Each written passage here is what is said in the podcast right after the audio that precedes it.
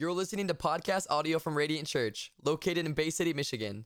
For more information on Radiant Church, you can check us out on w w w dot radiant b c dot com or follow us on social media at Radiant Bay City.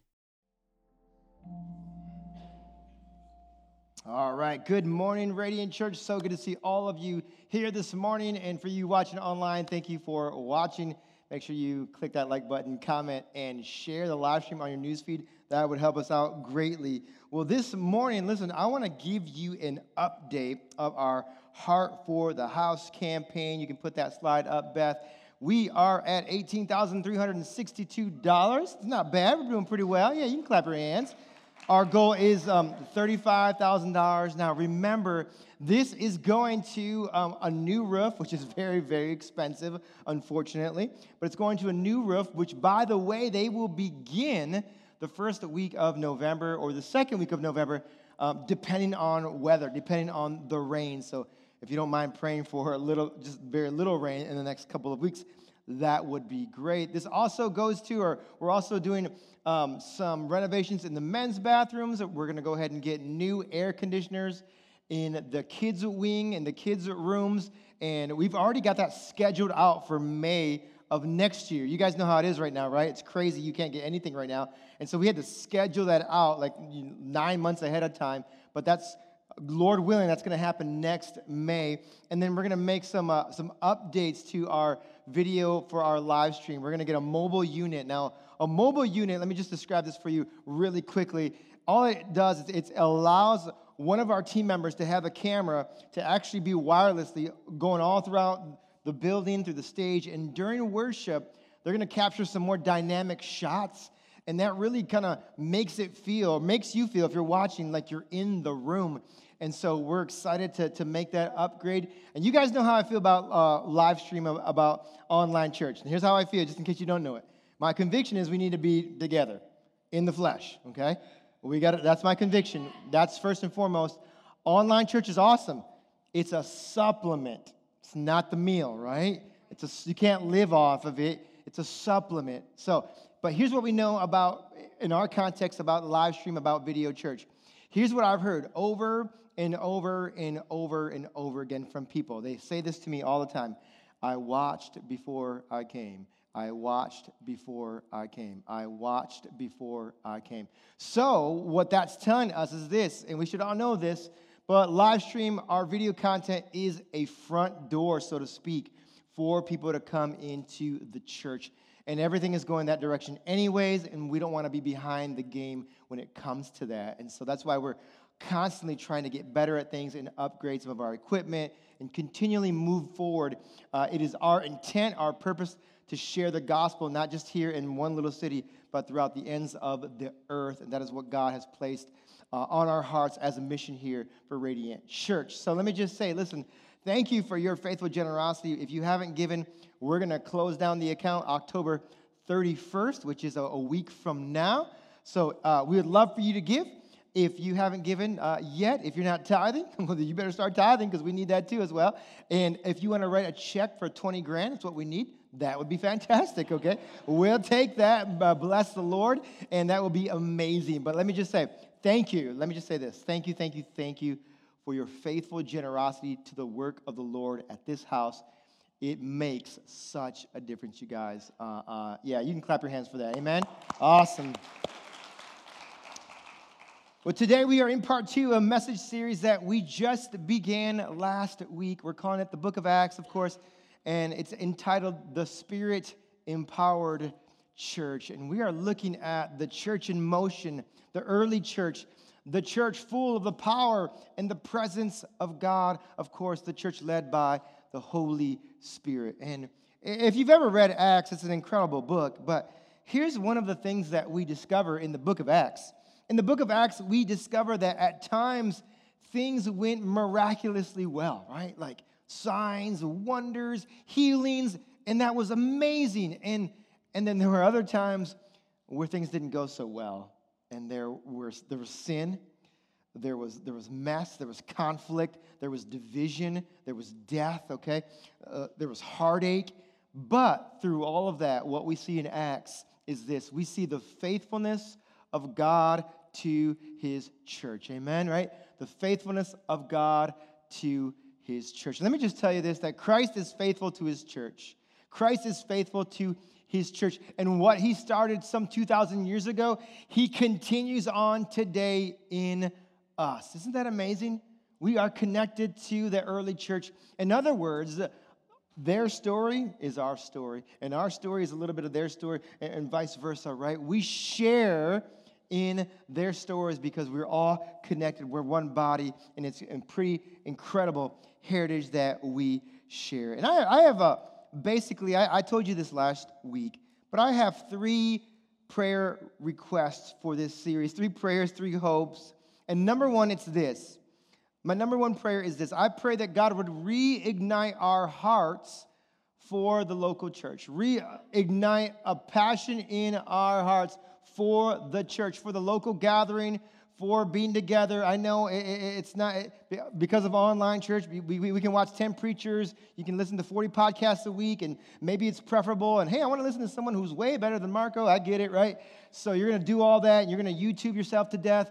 But listen, I want the Spirit of God to reignite a passion in your heart for the local gathering. Yes, the church is imperfect.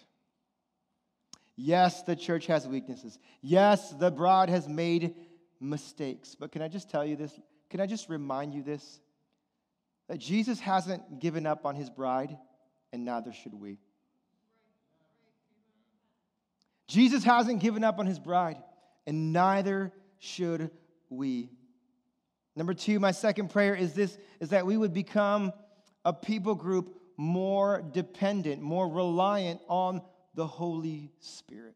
That we would be a people who would walk by the Spirit according to what the Apostle Paul tells us to. I'm going to talk a little bit about what that looks like, looks like practically in today's message. And then number three, my third prayer is this, is that we would learn how to continue, persevere, carry on as the church today, this day and age that Christ has called us to, because we know that the world around us is falling apart, right? It's just a fire everywhere. We see that, just turn on the news.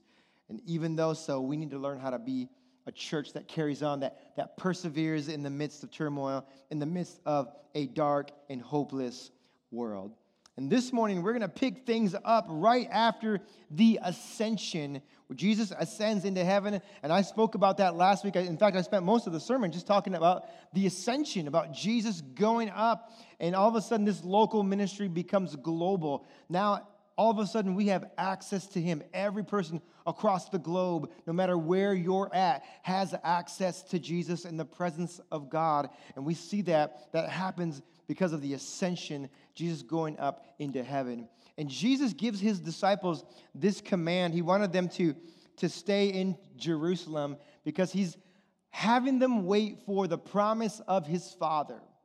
What is that promise? That promise we know is the person and the work of the Holy Spirit. Here's what Jesus says in Acts one, verse eight. He says this, "But you will receive," the disciples, he's talking to them, "but you will receive power when the Holy Spirit comes on you, and you will be my witnesses in Jerusalem and in all Judea and Samaria and to the ends of the earth."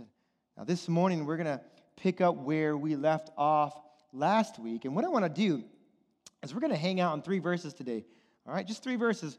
Verse twelve, verse thirteen, and verse fourteen. If you have a Bible, I would love for you to join me. If not, you can have, or you can take a look at the screen behind me.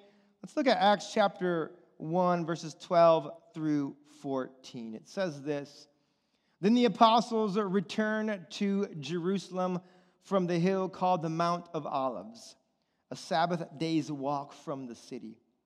When they arrived, they went upstairs to the room where they were staying. Those present were Peter, John, James and Andrew, Philip and Thomas, Bartholomew and Matthew, James, son of Alphaeus, and Simon the Zealot, and Judas, son of James." There's eleven of them there, by the way.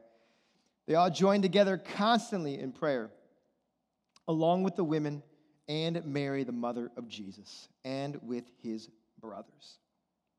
take a few moments. Let's pray together before we dive into the rest of Scripture. Um, let me just say this really quick before we begin. If you don't know this, let me inform you.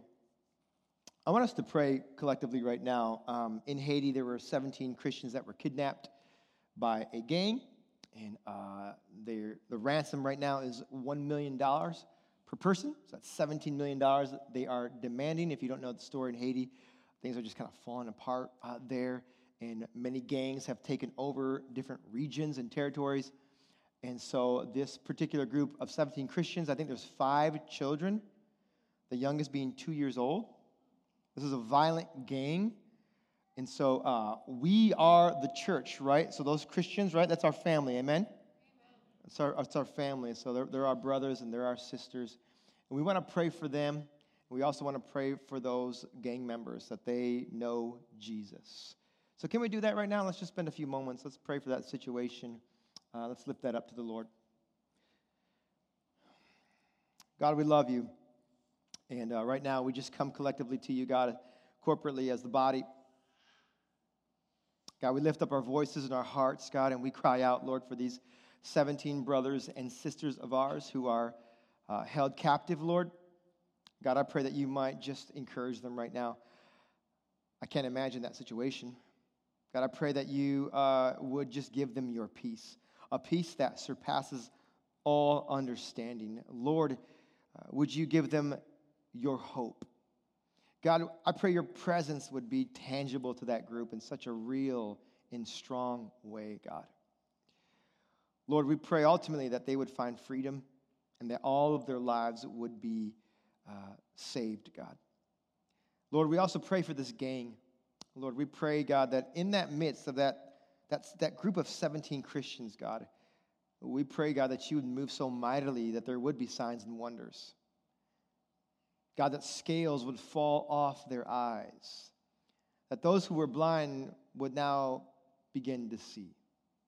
Those who were in bondage to sin and violence would now say that they are a slave of Jesus. Those who were held, ca- held captive by their sin would find freedom through the blood of Jesus Christ. And God, we pray, God, that there'd be such repentance in that gang, the entire gang would dismantle. God, that they would lay their A K forty-sevens down, machine guns, whatever they have, weapons down. They would lay those weapons down and let these Christians go free. And God, that that would stir up such revival in that nation, God, like they've never seen before. God, you often operate in the most darkest places in the world. God, thank you that David says, no matter where we go, you are there with us. So, God, we pray your hand and your protection over these Christians, God, and we pray that your kingdom come there in Haiti as it is in heaven. God, open our eyes this morning, unlock deaf ears, and soften hardened hearts. God, I pray that men and women would turn to you in repentance today, turn away from sin, and turn to Jesus as Savior and Lord. We love you, God. In Jesus' name, amen. Well, what do we see the disciples doing here in this context, in these just these few verses? What are they, what are they doing as they are awaiting the promise of the Father, awaiting the Holy Spirit? And what we see here, according to the text, is that they have returned or are returning to Jerusalem. And I, I want to just offer you two observations from this text for the next several moments, and I, I want us to examine this just a bit closely. But the first thing, I'm going to lay it out on the table here. The first thing that we see is this, very, very, very obvious. The disciples did the last thing Jesus told them to do, okay? This is important. I know it doesn't sound important, okay, but it is. The disciples did the last thing Jesus told them to do. Let's look at verse number twelve once again. It says this, then the apostles returned to Jerusalem from the hill called the Mount of Olives, a Sabbath day's walk from the city. Okay? So the disciples They're going back to Jerusalem. And again, I know it doesn't seem like a big deal to us. I know it doesn't feel important. I know that it doesn't seem significant, but it really is important. It's really critical. Why? Because they're doing the last thing Jesus told them to do. Let me ask you a question. What do you do in the land of in-between? I don't know if you know what that is. Some of you know what the land of in-between is. The land of in-between is it's what I call it anyways. The land of in-between is where you're in one season of your life and you can peek around the corner and you can see the next season, but you're not quite there yet. You know a little bit what's ahead, but there's still a lot of sort of ambiguity of what's to come, and you're seeking the Lord. You're trying to figure things out, and you know there's a next season. You know, you know there's a promise awaiting you, but, but you're not quite sure what that's going to look like, how the pieces are going to fall in place. And so you're seeking God. You know, you're trying to figure out, make your way through this journey that we call life. What do you do in the land of in-between? Let me just give you some examples. Maybe you're here this morning and you're a high school student and you're going to graduate soon. Maybe you're a college student and you'll soon be graduating, and, and you're thinking about your future. You're thinking about a career. You're thinking about, am I going to go to school, trade school? What's it going to look like? And, and you're not really sure. And so you're trying to figure out, you know, what that next step is. What does your next look like?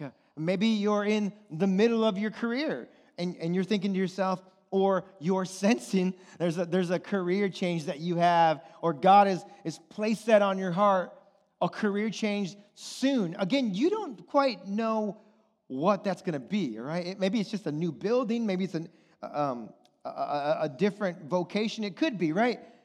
But you're seeking God for wisdom. You're trying to figure out. You know there's a next. You're just not really sure what that looks like. This week I had coffee with a young man at our church. Really cool story. And uh, this young man, uh, early twenties, God has placed missions on his heart, and uh, so much so that he graduated from Bible college, and he's already working with a, a, a missions organization. And God has placed a nation on his heart, and that is uh, Japan. And so, Lord willing, in twelve to eighteen months, he will be moving to Japan. It's pretty exciting, pretty incredible. Uh, so many people don't know Jesus in Japan, and God has placed it on his heart to go there and sort of reach that people group. Now he's seeking the Lord. He's trying to figure out what's next. He's trying to kind of get prepared for that. He doesn't know, again, how all the pieces will come together, but, you know, he's taking that walk of faith to see what is next, the land of in-between. I've told you about uh, my season after graduating seminary, about um, my wife and I. We, we weren't sure what we were going to do. And to be honest with you, starting a new church was the last thing that we wanted to do.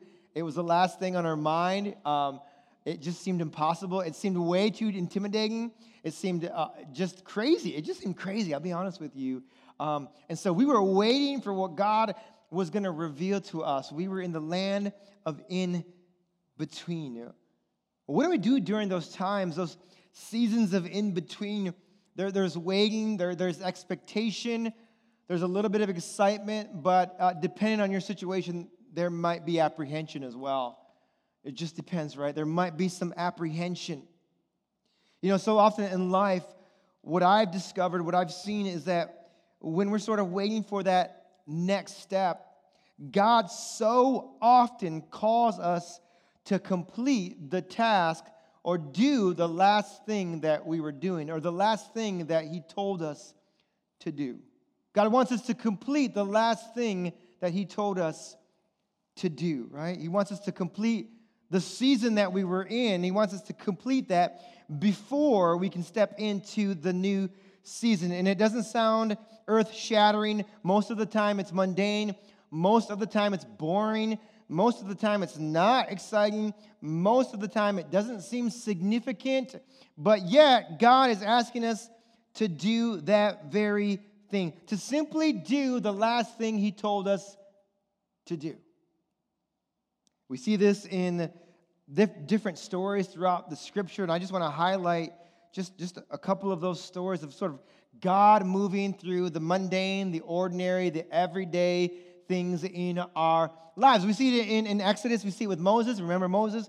God said Moses to Moses, I want you to liberate, to free Israel from Pharaoh, from the Egyptians. And Moses is unsure of himself. He's, he, he's, he's got a lot of insecurity. He lacks confidence. And he's like, you know, Lord, who's, who's going to believe me? Is anyone going to really believe me? I mean, is, is anyone going to listen to me? Who's going to take me seriously? I mean, come on, God, am I the guy for this assignment? This seems impossible. Are you sure you're picking the right guy for this monumental assignment? And then what we see is in Exodus chapter four, the Lord comes to, to Moses and says, Moses, what's in your hand? And Moses says, well, it's a, it's a staff. And he says, well, okay, get the staff out, throw it on the ground. And, of course, a lot of us know this story. The staff becomes a serpent. This miraculous thing happens, and it's this sign.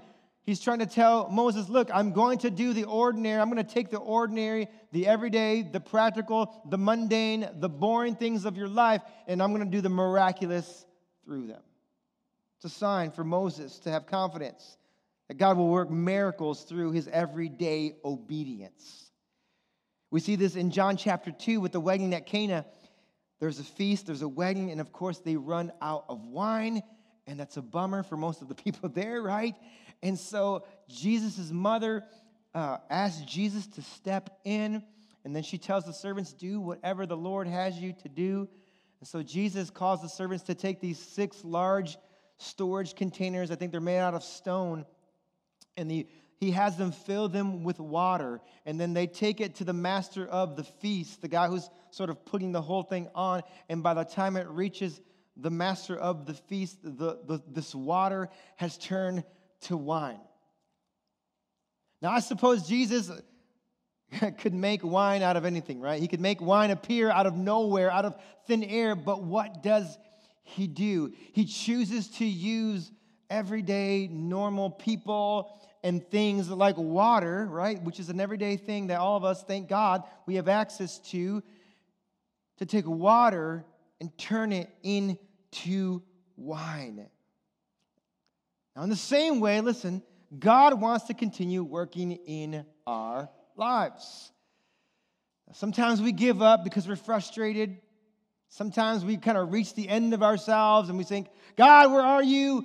Why aren't you answering this? Why aren't you doing this? What am I supposed to do now? What is the next step? I thought you would do this by now, so forth and so on. Many times, God is asking us to simply take the next step that's in front of us, the next practical, mundane, boring thing. Now, let me give you just a few examples. Let me flesh this out. Maybe you're here and you're experiencing some problems in your marriage, right? However, there's a solution already in front of you. God has placed the pastor in, in your path. God has given you a therapist. God has helped you with a counselor. But what? You're refusing to take that next step. It's right in front of you, but you're unwilling to take it. Maybe you're looking for a new job. It's a career change, right? The Great Resignation, you guys have heard of that? Some twenty-five million people, I think it is, quit their jobs this past year. You're looking for a new career. Well, you're praying to God, God, show me, right? God, show me. And that's a great prayer, by the way. Continue praying that prayer. But let me just ask you a question to rewind just a bit more. Have you worked on your resume, right? Have you checked online? Have you reached out to your connections? Have you taken what? The next practical step that's in front of you, right? Are you looking to move? You're looking for a, a different house, a new neighborhood. God, I want to move. God, show me where I'm going to go. God, show me this house. And we want... You know, we want this many bedrooms and this many bathrooms. God, would you show up? Let me just tell you or ask you, have you reached out to a realtor yet? Have you looked online? Have you figured out your budget? Have you figured out what neighborhood you want? Do you know what kind of house you're looking for? Have you taken any of those practical steps that God has asked you that's placed them right in front of you? Let me just tell you, my wife is so good at redirecting me. She knows me so well. She always redirects me when I get all, you know what I mean, just anxious, and I'm huffing and puffing about some situation. You know what I mean? I'm anxious about the future. I'm frustrated about a particular situation in the church or whatever it is. And my wife will always say, honey, have you called him though? I'm like, well, blah, blah. No. Well, why don't you call him first? Yes, pray, but reach out to him. Oh, oh, all right, I guess, yeah. I'll be upset about something. Babe, babe, have you sent the email to him, though? What? No. Send the email, honey, and pray. All right, she redirects me to take the next practical step, and we all do this. We get huffy, puffy. We get worked up about a situation, and I, and I get it. I'm the same way. I'm the same way, and God's like, hey, listen, what's right in front of you? What's the next practical thing to do? And I, so often I think uh, when it comes to being led by the Holy Spirit, we overcomplicate this, right? We overcomplicate this. We want something different, right? But God's asking us to do what's right in front of us. I'll say it this way. We do the ordinary, and God does the extraordinary. We do the natural, and we watch God do the supernatural, right? Right? God's asking us to take the next step that's right in front of us. Did you know this? Did you know that God is interested in partnering with us? Isn't that amazing? That's so amazing. He's interested in partnering with us, that we have a part to play in this whole thing. We have a part to play in this, right? And so often it's just the mundane, the ordinary, the practical steps that we're supposed to take. And so often we just do those practical, simple things. And guess what? God illuminates. God shows us the next thing in front of us. But you know what we want? This is what so often Christians want. And I get it. I get it. We want God to write it in the sky. We want God to give us a sign. God, I want you to send me a sign from heaven. I just want to know, is this right? God, I just I just need to know, right? We want God, we want the burning bush, don't we? Just, what? I saw a burning bush, Pastor Marco, in my yard. It's the Lord. And I'll be like, yeah, it probably is. Yeah, burning bush. That sounds pretty legit to me. But that happens occasionally. But so often it doesn't happen like that. You know how it happens? It happens with us what? Taking the next sort of practical step in our lives. Just take, just doing what God has put in front of us. You know what I've discovered sometimes when people say, and let me just say this, you know, how do I feel about this? I don't know. I go back and forth. You know, sometimes people say, I'm praying for a sign. And I'm like, you know, I kind of get that, but I kind of don't get that. And I kind of think what you should rather do is open up God's word and just obey what's already there. I'm praying for a sign, Pastor Marco. That's awesome. Like, keep going. But I want you to just open up God's word and just start obeying what's already there. Because perhaps you're praying and you're asking, you're just not obeying what he's already asked you to do. Come on, someone said. I like that one. All right, so often, listen, we are asking God for a miracle, for a sign, for him to write it in the sky. Do I marry him or what, right? And God was like, why don't you go read the Bible, seek some wise counsel, and then I'll show you from there. Right? Do signs happen? I think, I believe that they do, but I think so often we get so caught up in this big thing. And can I just tell you that for most of my Christian life, God has led me through the mundane, practical, everyday things. And when I call Pastor Lee or whoever it is I'm trying to call, I talk to him, and then they give me the answer, and it's the Lord providing for me. And then another door opens, and then another door opens. I send the email to someone, and then another door opens. I reach out to her, another door opens. And then what? God begins to show me where to go. He's leading me by his Holy Spirit. The second thing that we see in this text, of course, is that the disciples devoted themselves to prayer, right? They devoted themselves to prayer. Look at verse number fourteen once again with me. It says this, they all joined together constantly. That's a key word there. Constantly in prayer, along with the women and Mary, the mother of Jesus, and with his brothers. Did you know that some thirty-one times in the New Testament, or I should actually, let me take that back. Some thirty-one times in Acts, it mentions the disciples or the church praying. Look it up yourself. Constantly, it's citing the disciples, the people of God, the church praying. And therefore, what do we see? We see God moving. We see God working in everyday situations within the church, outside of the church, in evangelism, right? In everyday relationships. You know, occasionally I I, I see or I hear people, and you, you've probably heard this, right? Um, people ask me, you know, Marco, why, why aren't we seeing signs and wonders and miracles and healings like they did in Acts, right? And I'm like, yeah, that's a great question. I understand what you're saying. Like, hey, I want to see miracles. I want to see signs. I want to see wonders. And I'm like, that's in the text? Absolutely. There's no indication, according to my study, that those have ended, that those have ceased. I'm not a cessationist. I am a charismatic by the grace of God. Hallelujah, right? I believe in the Spirit of God moving. His power is present here, working right now in our midst. I believe in all that. But I'll simply ask a question many times to that individual, and I'll simply ask them this. I want that too, but are we praying like the early church prayed? Are we praying like the early church prayed? Are we gathering together constantly like the early church did? Well, I don't want to do that. I don't show up for prayer meeting. That's one show on Fox is on. I got to do that, so I got to tune in. Football game is later. I don't. I'm gonna pray. Sounds boring. I want to gather with God's people. I mean, I just wanted to do a miracle. Most of the time our answer is no, right? It's no. And th- this this past week, some of you were here at our, our, our Seek, Worship, and Prayer night. If you were here, raise your hand or shoot up a hand. Yeah, a lot of you. We had eighty people show up for a prayer meeting. Is that not awesome or what? It's amazing, right?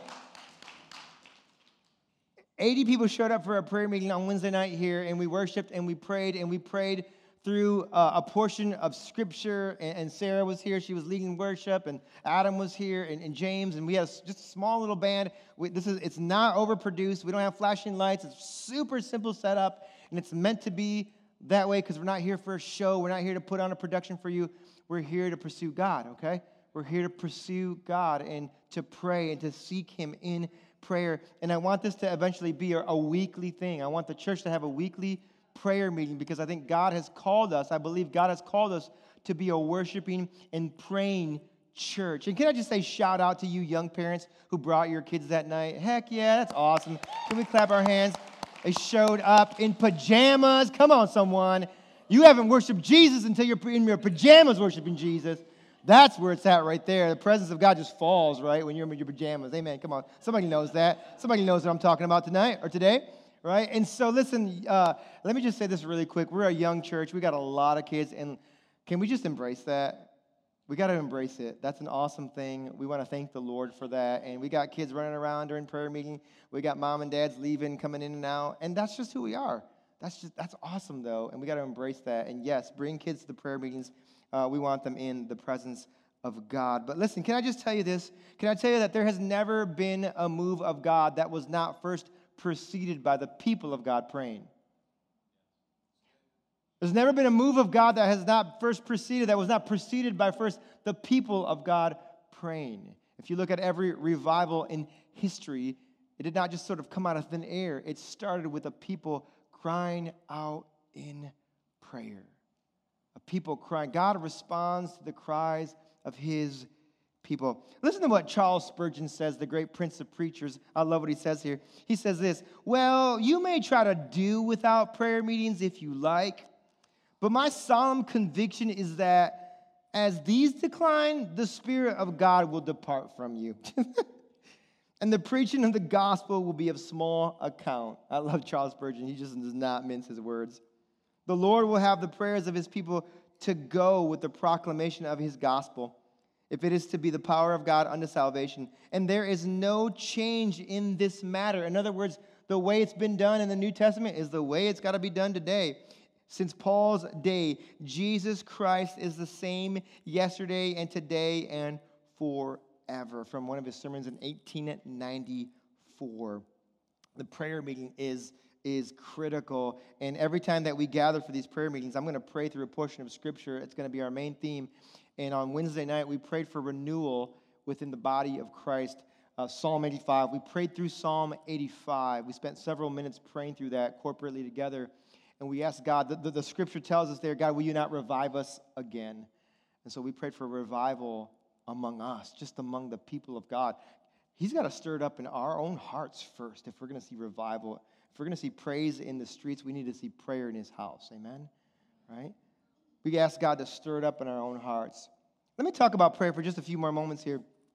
Um, when I was a younger Christian, um, when I when, when I when I thought about prayer, I'll be honest with you, I did not pray uh, very often. Just to be honest with you, I did not pray, and and, and the reason why I did not pray is because I had this very a very elevated view of the sovereignty of God. Now that's a good thing to have an elevated view of the sovereignty of God. And some there's a camp, you know, some people in certain camps have a real giant view of the sovereignty of God. And I'm all for that. Like I'm all for that. If you're not a, the- a theology person, the sovereignty of God is simply referring to sort of the overarching reign and rule of God, that God rules, he reigns, he's in charge.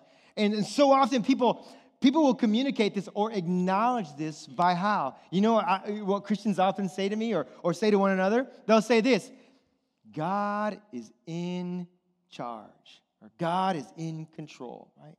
And I'm like, yes and amen. Like, I believe that, and man, I'm with you. God is in control, and I'm all about the sovereignty of our Lord, of our Savior. But l- let me just remind you that God is looking to partner with us. I, I don't want you to fail to forget that part, because so often the high sovereignty guys forget about the part where he wants to partner with us. So I want to remind you, God has chosen to partner with us in prayer. God has chosen to link himself to our prayers, which is crazy, which is incredible. Like, like what? God would do that? That's amazing. In fact, James tells us that we have not because we don't ask for it. In other words, there's things that God's not going to do because we're simply not asking. And I used to be this guy with this elevated view of the sovereignty of God, which is not a bad thing. But you know what I said? Well, you know what? God's going to do what God's going to do, so I don't have to pray. That's not what we see in the New Testament. Maybe that's what your theology professor says, and maybe that's what your favorite preacher guy says, but that's not what we see in Scripture. What we see in Scripture is a people praying and crying out to God and God moving on their behalf. That's what we see, that God moves on the on behalf of the prayers of his people. Jesus says, right, ask, seek, knock. In fact, in the Greek, the rendering of the Greek is a present active imperative. It simply means this. It actually is translated or could be translated as keep on asking, keep on seeking, keep on knocking, to continue, to keep going, to keep going. In fact, in Luke, Luke's gospel tells us there's a parable there. I think it's Luke seventeen or eighteen. I can't remember. You can look it up. Where it says that Jesus taught them this parable so that they should always pray and not give up. Isn't that amazing? To always pray and not give up. Yes, we should believe in the sovereignty of God. Yes, we should have a high view of the sovereignty of God. But let me just say it this way, church. The sovereignty of God should never diminish our responsibility to pray. Come on. The sovereignty of God should never diminish our responsibility as the people of God to pray. If you come up to me and you are looking for healing, if you, you're, you're, you're wanting God to move in your life, I'm not going to just say to you, hey, you know what God's going to do? What God's going to do, man. So good luck. What a jerk of a pastor. I'll tell you what. If you need healing in your body, I'm going to pray for you. It's not my job to heal. God heals, but it is my responsibility to pray.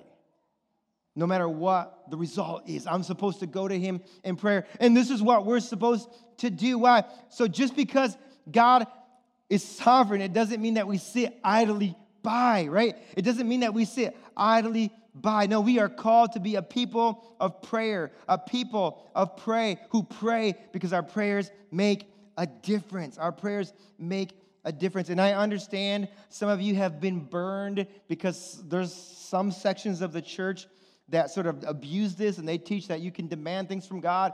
God, give me the Tesla and the Mercedes-Benz, and you should get it that very day, right? And it should just come down from heaven in your driveway by the time you get home from church. And if it doesn't, it's a lack of faith.